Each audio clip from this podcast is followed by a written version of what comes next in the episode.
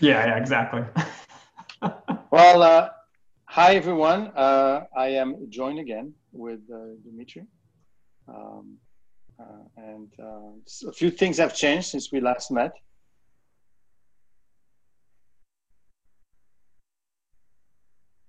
YouTube channel is up to what? Yeah, it's 10,400 10, subscribers. 10, That's pretty good from, uh, I think you had 8,000 last time we spoke. Yeah. Uh, and lots of things have changed. So let's, let's get right into it. Um, and I guess you could share your views from you being a quant. So you, you're in the field, but you've got quite a bit of following. So you, I'm sure you're getting feedback as to what's going on. And I understand lots of students also get in touch with you uh, as to Dimitri, what should I do next? Um, and then uh, from my point of view, uh, since I manage a, financial engineering program, I could also share what we're seeing uh, in terms of uh, you know who's joining, uh, what are they going doing right now with the online teaching, and then you know what's going to happen next for all these students. So I guess maybe you, you could tell me a little bit about what you hear from students that are thinking about applying in this environment. What what's what is it that uh, they're thinking about? Okay, so the biggest, I guess, the biggest concern is that students have applied. Of course, applications were due a while ago. Um, there might still be a few out, but I don't think so and they have this acceptance letter and now they're coming to me saying i'm required to do the program online. And then many programs are saying you're accepted only for this year. So if you turn us down and don't want to do the online you're going to have to reapply next year. So the question is, is should i do the online degree? Are companies going to hire me? Or should i wait a year and see how things kind of shake out? I think that's the big question in a lot of students' minds coming into this kind of pandemic environment with the fall school year starting soon. Yeah, what I'm seeing is a lot of hesitation. Uh, I mean, a lot of the programs have waived uh, the GMAT or the GRE and some of the, and they're not really guaranteeing, um, they can't guarantee anything in terms of where they're going to be taught. Right. Um, so it, it is a, a, dilemma for the students because they, um, they, they, they, they could wait, but can they wait?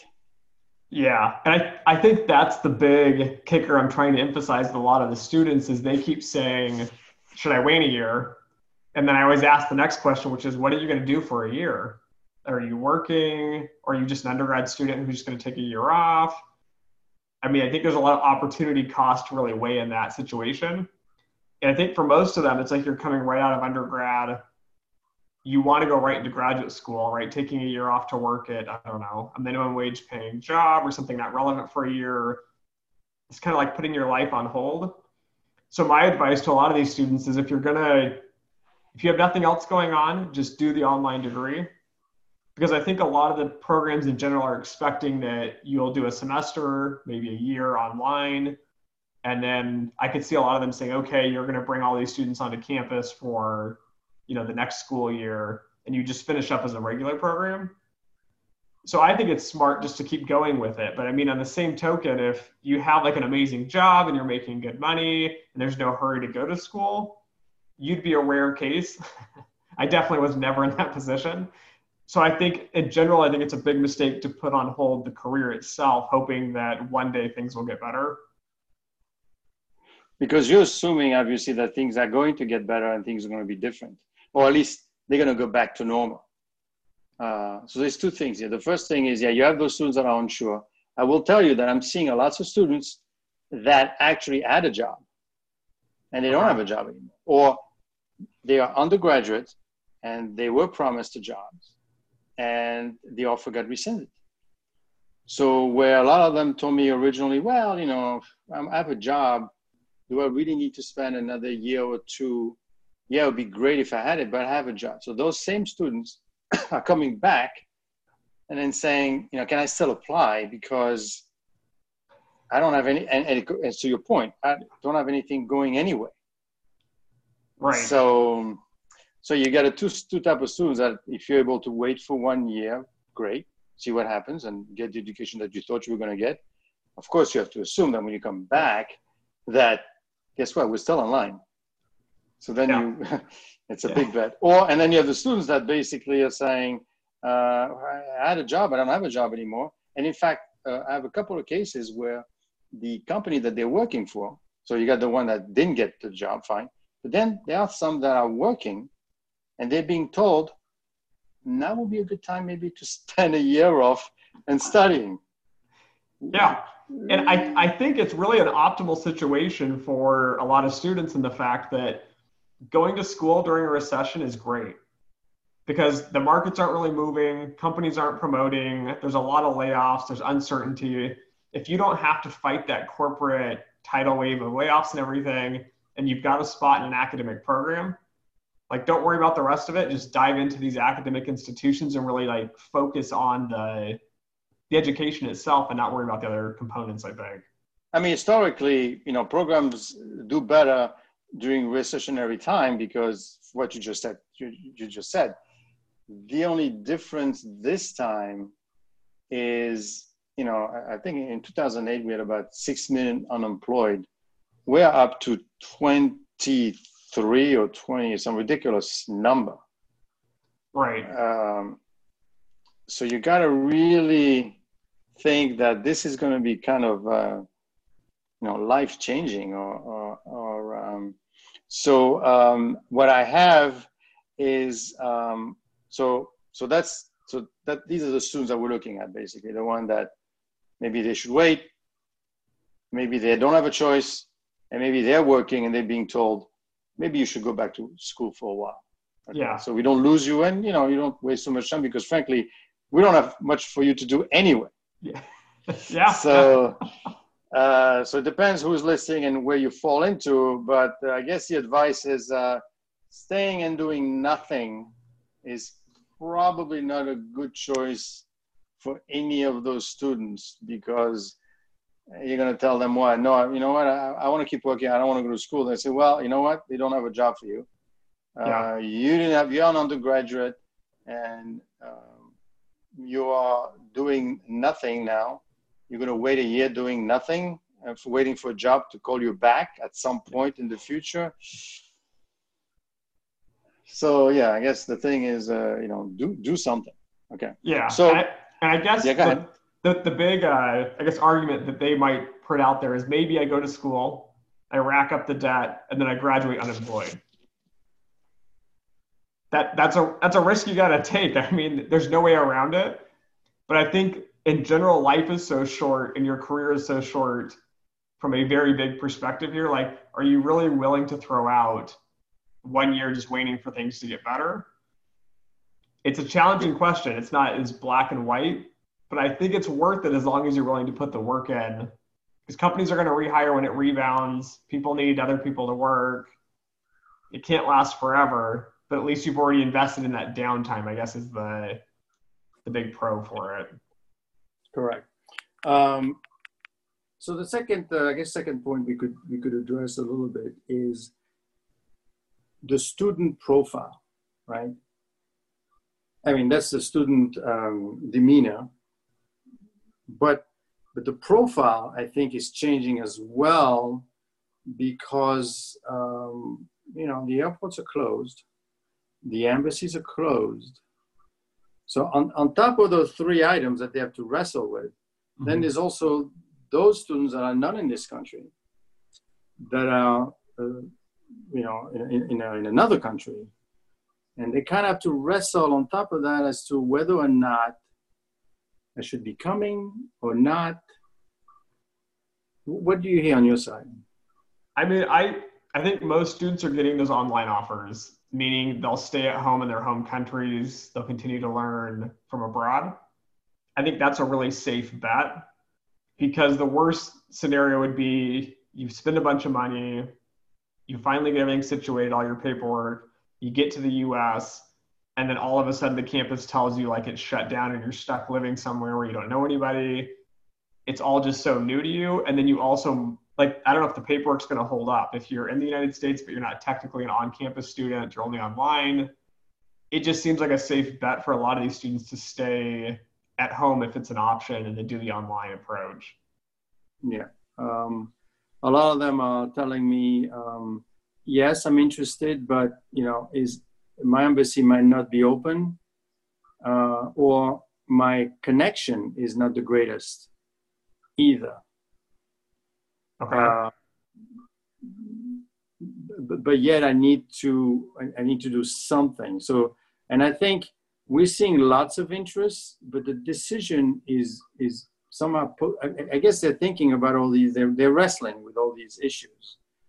Um, yeah. um, and then on top of that, um, I, guess the, the bigger topic is then are you getting this because some of the students from my program, for example, are already online, right? Mm-hmm. What are you hearing in terms of the students that are in the programs right now, in the uh, financial engineering or quant programs? What are they telling you about their experience with um, online currently? So a lot of those students, for some reason, don't reach out to me. um, but I do hear a lot of students contemplating making that decision of should you go the online route? Because it does seem more common now. Someone's already working. For example, say I'm working in I don't know Salt Lake City or something, and John Hopkins has a great online program, or you know Lehigh has a program online. I want to do that, and they're trying to weigh those options of is the online worth it? And I think the biggest concern from students isn't the education I think it's actually the perception from the employer. You know, I had that's what I I I, mean I, I didn't know what to think so much about because I always thought I was you know I had discussion with lots of people and they told me that well you know what this type of program cannot be taught online. Okay, uh, but that's that's just somebody's perception, and because you know you need the interaction with the professor, you need interaction with the students, you need to be on campus, you need to talk, you need to exchange ideas. I, I, get that, but that's not just for this program. It could be for, frankly, any, any program. So what I did is I conducted an informal survey, right? So I went out to my students, I said, listen, what is, what, did, what did you think, first of all, about this semester? What was your perception? And I will say that about a third of the student basically tell, told me this sucks, right? Okay. Because uh, A, uh, I don't have access to my professor. B, this is not what I sign up for. But having said that, two thirds of them said, you know what? It, it's not that. I mean, yes, you, you don't you don't have this interaction. Okay, fine. Uh, you're not on campus. Fine. But it is so much more flexible. And e- because some of the courses are recorded. So if you don't get it you listen to it again. And it's not like you don't have access to the professor. You could always zoom you know that's what i do. I mean anytime they want. So so you it's not going to replace it's not the same thing mm-hmm. right? But it is this they, some of I, I was kind of surprised actually the two-thirds of them told me that yes um, i'm losing something but i'm getting something else and that something else getting uh, can be quite useful, especially if I don't get what's going on. Um, and yeah, I don't have in, I don't have interaction with the other student as much as I used to, or with the professor. But I do have a the flexibility. Two, I could listen to the recording.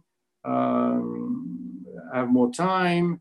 Uh, I could I could structure my time much better mm-hmm. if I'm doing other things. I could put you know it, so. So so i'll give you a perspective breakdown. Because i've been thinking about this a lot. The online piece is really something that's it's popular. Um, it's definitely kind of like working from home now for professionals. Like it's coming but when is it coming and how are people going to implement it is going to be a struggle. And i think like you mentioned right the pro of it is you can repeat it so like if the professor said something and I don't know, I'm checking my phone or something and I missed that statement, I can easily rewind and I can rewatch and you can get a really good understanding. Um, one of the big concerns from me is I see a lot of people in the industry that come out of school and they come into the industry and they've memorized so much stuff, which is great. But when you have to apply these concepts to a new idea, it's hard to stretch outside the box. And so, one of the concerns from an online perspective is when you're on campus, right? Like you mentioned, there's all these students around you and everybody's together and they're doing homework there's like an environmental factor where you focus that 40 50 60 hours a week on homework class and school and of course i mean you're going out with friends and you might go to the bar or do something else but at the same time having that campus feel and having like one purpose in life a lot of the students that usually reach me for online state that you know like i've got a job i've got a family i'm in another country i've got all this stuff going on and i just want to tack on this online degree and then i want to go out and get this amazing job and like my life will be changed overnight and I think they miss that point that if you're working, I mean, I understand you have family and you have a job and all this. It's really hard to take your brain out of your daily life because paying bills is so much more important than actually like focusing on classes.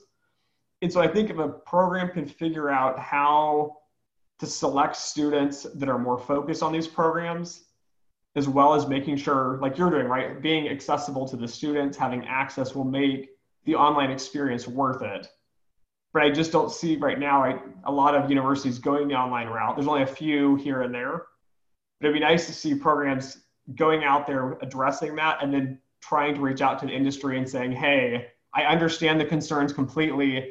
Let me like send over some resumes and try out three or four of these students. And I think if you can get over that that hurdle, I think that a lot of people will be on board with online could be a nice viable option for it.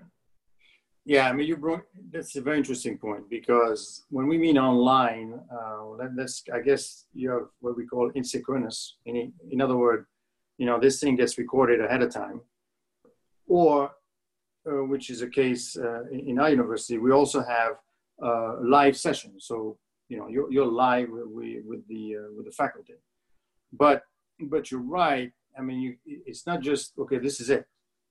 Either you like it, you don't like it. No, it's this is it, but we need to make some change. We need to start understanding the the the you know the, the concept behind online, which is even if you're live or if you're asynchronous, you need to be able to start to you know you know eat up a little bit of what makes the on-campus experience interesting, mm-hmm. i.e., uh, you know, reach out to the students a lot more, allow them to get in touch with you a lot more, which is should be a lot easier, quite frankly, as opposed yeah. to having to go to campus and you know make an appointment. You could you know you could reach anyone in their house in their home anytime they want. So they, yeah. faculty's okay with that, which is always always an issue. But, but, but literally, people are available all the time. Uh, and then amongst the students, well, they have to learn that uh, you know you get onto a Zoom session, you create your own little you know team, and you could just as well communicate yeah, you can't go to the to on you can't be on campus, but then you have, you have no choice, right? You you you have to start this. There's universities uh, that have been doing it for years now, uh, and yeah. they have perfected what works and what doesn't work. Uh, you know, a little bit of interaction, a little bit of um, uh, you know interaction with students, professors, a little bit of you know make it more interesting, so it's not just boring. So uh, it, it's a different skill, right? Right. It. I think part of the, I guess, the scare too we see a lot with the online movement is that I feel like the institution responsible for accreditations of universities as a whole, so for campus, online, everything, they've done a terrible job in the last 10 years. Where I feel like there's so many programs coming up, and perhaps you're some big name university, I don't know, maybe you're an Ivy League or something. They can throw the world's worst program out there and charge students a lot of money for it. And yet the accreditation, I don't think takes the time to look through to see is this really a good program? Are they really putting their heart and soul into it? Or is it more or less like you have a lazy school who's just making up degrees? And I think that's one of the pieces people don't get. Like you go to school because you want to learn, get educated, which is part of it. But for an employer perspective, these academic institutions provide like the easy, an easier filter of quality students versus non-quality students. So the student that's going to, for example, like, I don't know, MIT or Yale or Princeton or something, right? They have really good GPAs. And then these schools go and they interview these students and they kind of pre filter students out for you. So you end up with the cream of the crop. But the real question is, is academically, are they the same program? Possibly. The guy from Harvard, the guy from Yale might be the same as, you know, a guy from the community college down the street from you. But again, how do you filter and how is there accreditation and how do you kind of factor in the quality part, which I think is the hardest thing for universities to do because small programs might have like a all-star five star program it's amazing and yet it's really hard for you as a program right to go and say hey you know big company a b and c check out this amazing degree i've got because there's a risk associated there with hiring students and the cost of hiring and then all those hurdles that lay on the employment side as well. So you mentioned hiring and cost. Let's talk a little bit about what's going on in, in, in this market. Is this so is this a buyer's market for the students or is it a seller's market for the, uh, the university? Um, I, that's a tough one.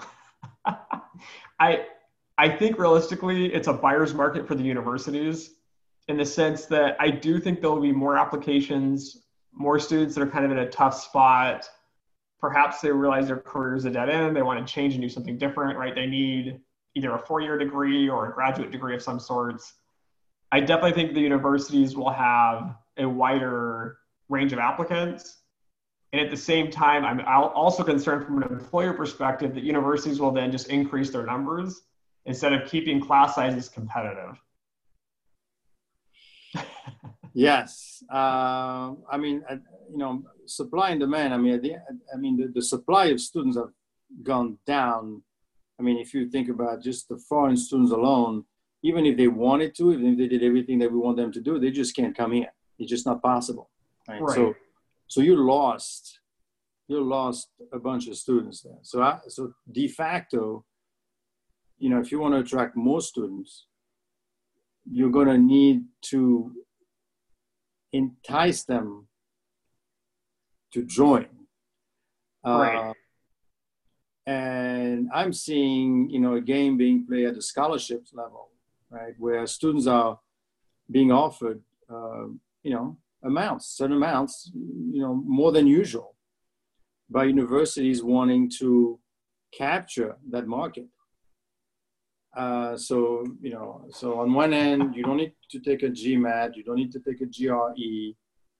They want you, they're enticing you so it feels to me like it's more of a buyer's market where the students now feel, hey, you know, it's a risky proposition, obviously, because you don't know, uh, you know, if they're going to want you. And I mean, you, you might play that game a little bit and say, well, this university is offering me twenty twenty five thousand dollars Yeah. Maybe I'll go with that university. Well, are you comparing apples and apples again? Right. have you seen this as a newer trend, or have you seen this over the last few years? I I, I think it's a newer trend. Okay. Yeah, I'm seeing. Uh, I mean, usually scholarships would have been reserved for students that you want to attract because they have, you know, you want them. Yeah, they're better better qualified. I mean, we have, you know, 3.8, 3.9, and these students, yeah, we want them to, to join our program. And some of them get a free ride, literally. But um, when you go to the, you know, the, the students that have the, the, the decent, decent GPA, oops, uh, well, actually, um, this other university is offering me a, a huge scholarship. Huh. This is actually backwards from what I would expect. I would expect there to be so many students, people that, right, they have free time, they've graduated, they need something to do, people coming back from careers but it's interesting that you guys are seeing actually less. I mean, uh, we're competing. There's, there's, competition going on at, at different level. Now, obviously, uh, that's a game that is, it's a very, you know, you have to be careful. You know, our students play this game because, um, you know, you do say, you know what, go ahead. I mean, we're not to, you know. And uh, then they end up with, yeah, you save some money, but did you really save money?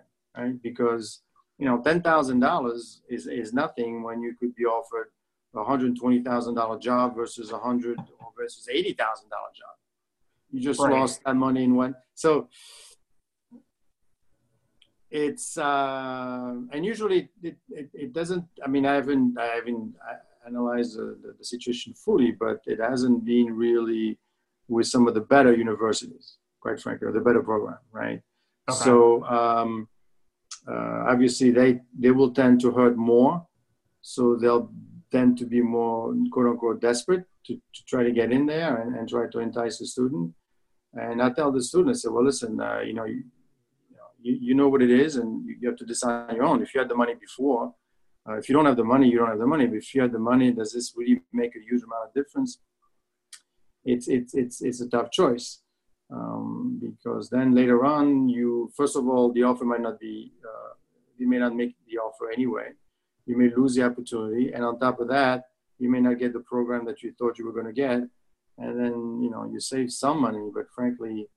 Um, yeah, long runs, it's not going to pay out. It's not. It should be the cherry on top. You want yeah. the program, and they're offering you, great, thank you. Yeah. But if you're going to play the, because uh, this is not a commodity, right? Like we said in our previous podcast, there are so many items.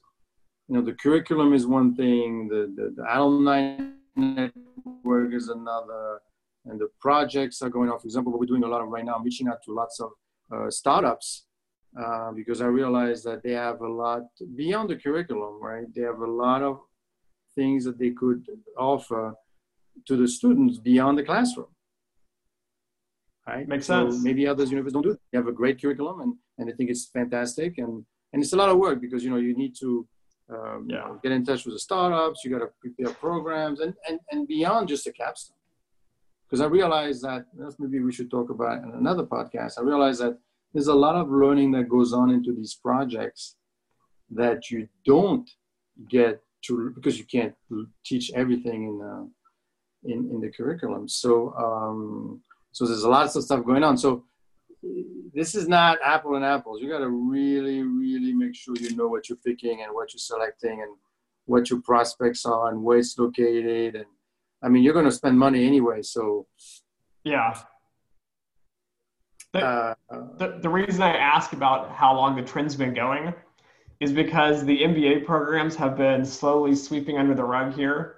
The, their application numbers have been falling for like the last three to five years. And so I, I that one seems to be more of a market driven paradigm here, right? You charge like 100 plus thousand dollars for a degree.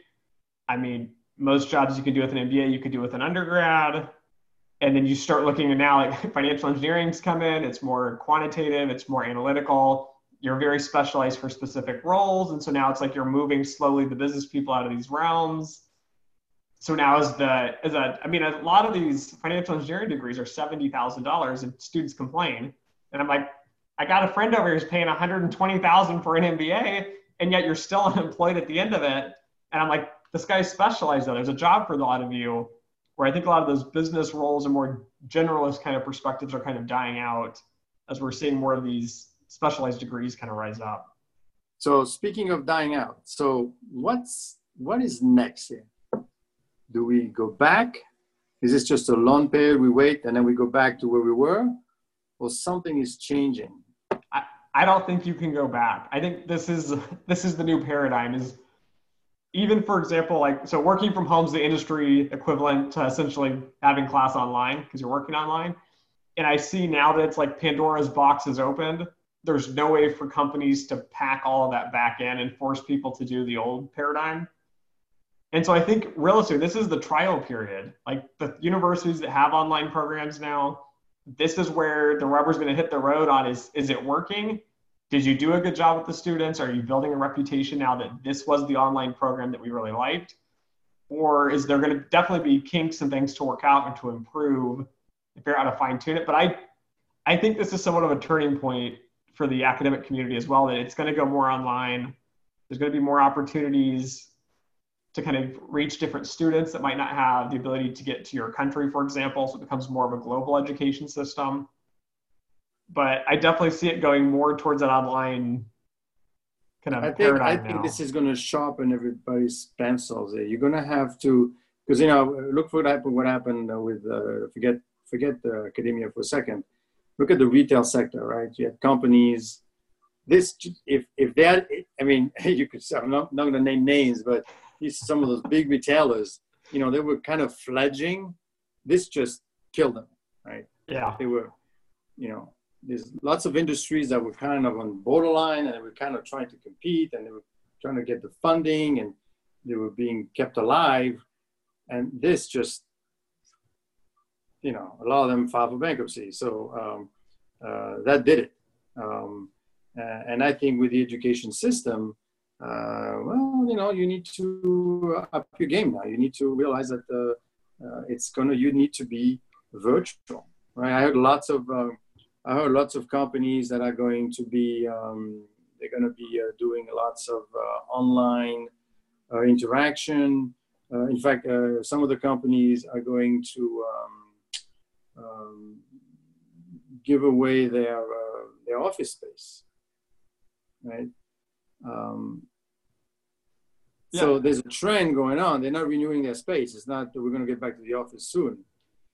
Right. Um, and and my first takeaway too is I thought there's no way senior management and all these banks and institutions and trading firms and like retail and everything, there's no way they'll allow people to work from home. And yet now I'm starting to talk to other friends at other companies and a lot of senior management's coming out saying my employees are more productive now. We're getting more work done. And so I think senior management starting to take a step back and realize maybe working from home is actually a better option, right? For cost, as you mentioned, and also productivity is increasing. It's kind of hard to make an argument that we should all rush back to the office format when we're seeing a lot better improvements out of that working from home or online approach. I mean, all the companies I'm talking to, and I'm saying, you know, hey, where you located? It's, it's one of those blockchain company. And she said, well, I'm in Maine today, but it's like what a what a strange question. What do you mean where I am? I am I am everywhere now. I'm virtual. Yeah. Uh, and um, I mean, it, it's not like it's new. It, some of these companies have been around for years, and that's what you know. The, the, and but it's just not. It's, it, it's happening now. Now it's being opened. Right. So students are going to have to realize that uh, you may never go to the office ever. Yeah. When hire you like this and you go to start working, uh, I, I, mean, would you get paid the same amount of money? Uh, that's always a question, right? Because if you're in New York and you have to maintain office space, and then you got to pay the the, the staff. Mm-hmm. Okay, but now there's no more office space. You're all over the place. Are you going to pay the same amount? Well, well, Facebook mentioned today that they are cutting. If you end up working from home long term, and they allow it, don't expect your San Francisco salary to be the same as there we go everywhere else. So it, companies see it. Banks have been focusing on it for I don't know, probably five, ten years now, where you'll see all these big New York City banks that have the big office in Manhattan, and then all of a sudden you're moving offices to New Jersey, which is slightly cheaper but not really. And now here in Dallas, right, I see banks just flooding in. Everyone's bringing their risk departments here because it's so much cheaper for you know real estate and employees and everything. It's just a, a, good move in general, I think, to reduce costs. You know, you mentioned that uh, you mentioned the, the move to other areas. I have a, a few students students that graduated and uh, in the risk management, and they went to Florida, and they're saying, "Well, we're hiring. I don't know about New York, but we're hiring."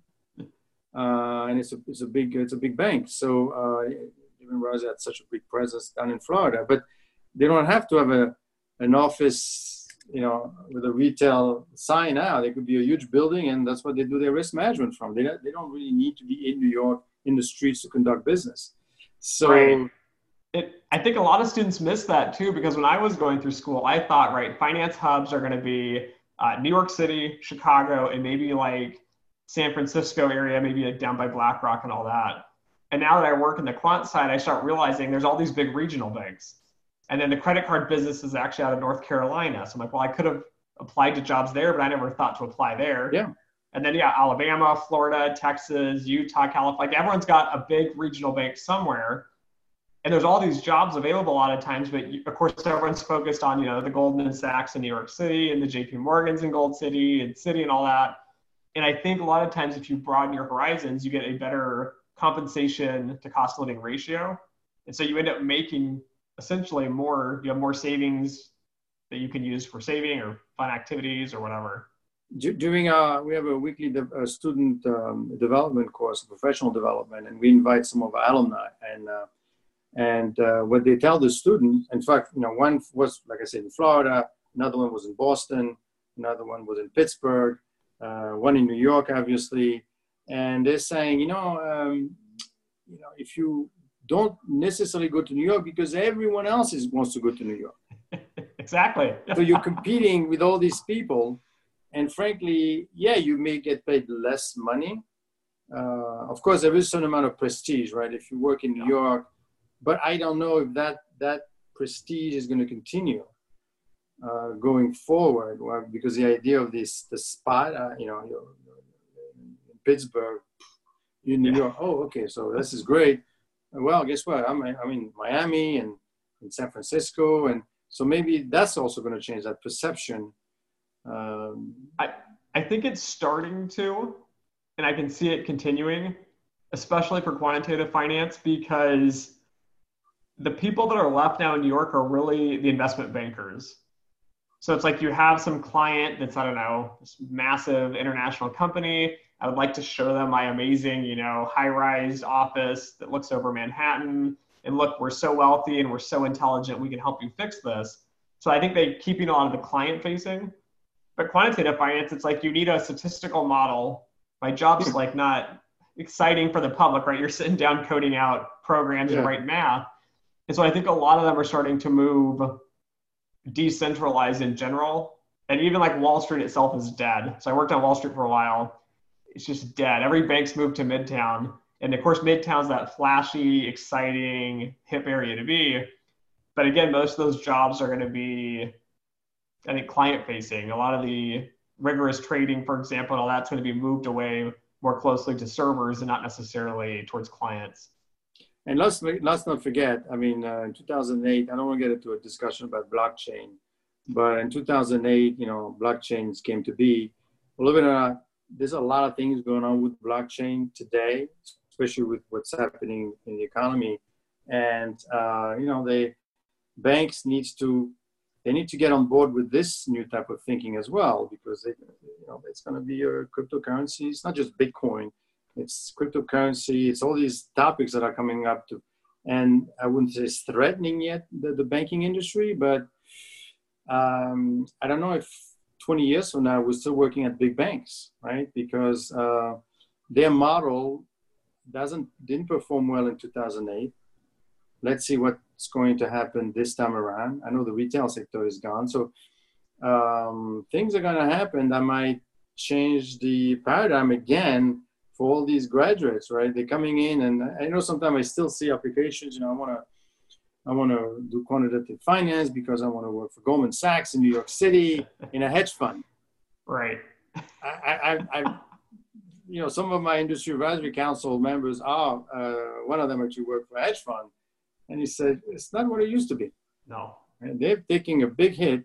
So you need to reposition yourself. And so I could imagine as a student, all the things, not only you have to worry about which program, right? But then you got to worry about this, what's going on today, now, right. later.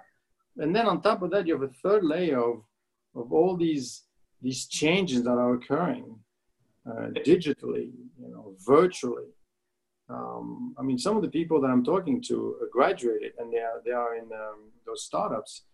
Some of them uh, graduated from from the university with a degree in uh, biochemical engineering. I said, "What are you doing with blockchain? Yeah. Coding, right? You weren't you weren't even trained for that." Yeah. So, it, I think the worst part too is from a student perspective. It's so hard to see the industry and I think a lot of students, like even myself when I was coming up, I mean, you see a lot of the movies and you're like, I know it's not going to be as crazy and glamorous as like Wolf on Wall Street and all that, but you still have that idea in the back of your head that's still how the industry is functioning. And then you have me stepping out there telling people like, this is, this is a lie. I mean, this is like the 80s and the 90s, guys. It's we're 2020. It's so much different. Yeah. And yet students are still hooked on that, I, that idea that you as an individual can be a trader and you don't need a team of people around you. You don't need management. You don't need computer scientists to optimize and servers and everything. Like block, blockchain, for example, right? You need infrastructure and hardware, you can't just have the one guy that thinks like I'm going to create trades off of it. Mm-hmm.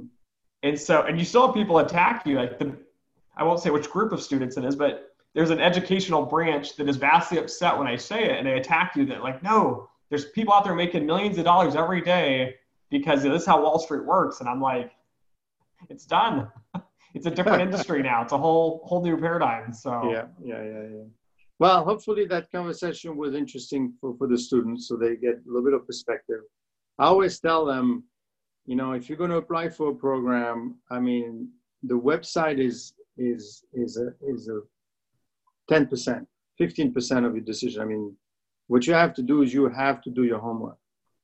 You yeah. have to, and especially today, you really need to think what you want what you want to do when you grow up, what you're going to be studying, where you're going to do it, with whom.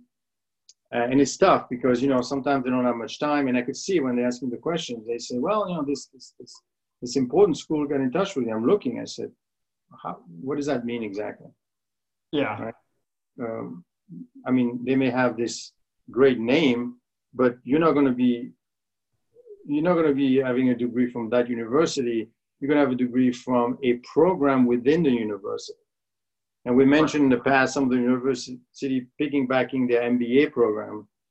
Um, uh, and uh, said, no, but they have a great, they have a great YouTube channel. I said, well, take very, look carefully, and you'll see that the YouTube channel is for the program, not the program, but for the master's program, right?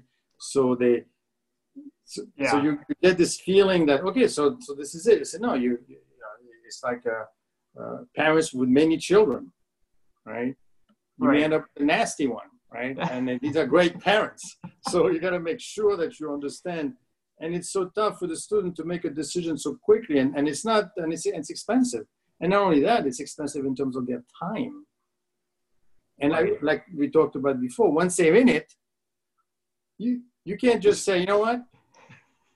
It's yeah, I'm out. I, you know what? Forget. It. I don't. I, I'm not buying anymore. I want to go home. I want to try something else. You can't. Right.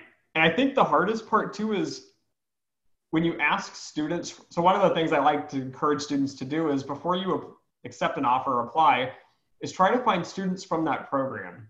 So I graduated, you know, from these different universities. Contact them, ask them how they liked the program, which is one question. But the real question is, is asking them what they do and then trying to see if you like what they do. Because I found that students that go to poor programs that might not necessarily be what you thought they were, that student's goals aligned with that university. So even though they didn't get the degree that was listed, they're happy because that was a perfect fit for them. But I think a lot of the students, it's like you have some idea in your mind that you think you're going to be doing as a job at the end, and then you get the degree and you find out it's it's vastly different. Either the industry is different, the program is different, and so I think the best way to do it is reach out to those alumni and say like, hey, what are what are you doing every day, and what does your job entail? And then start thinking like, is that interesting to me? If it is, like I would go with that program, regardless right of the name brand or the online rankings, which don't mean too much. Try to find people have taken similar paths and then try to follow that right. similar route. I mean, very few students actually ask me to talk only I think only one or two asked me, you know, to put them in touch with an existing student to figure out what's going on. But I do tell all of them, I say, look at exactly what our graduates are doing today. And you could do that very easily. Check it out because that's the proof. This is, that's what they did.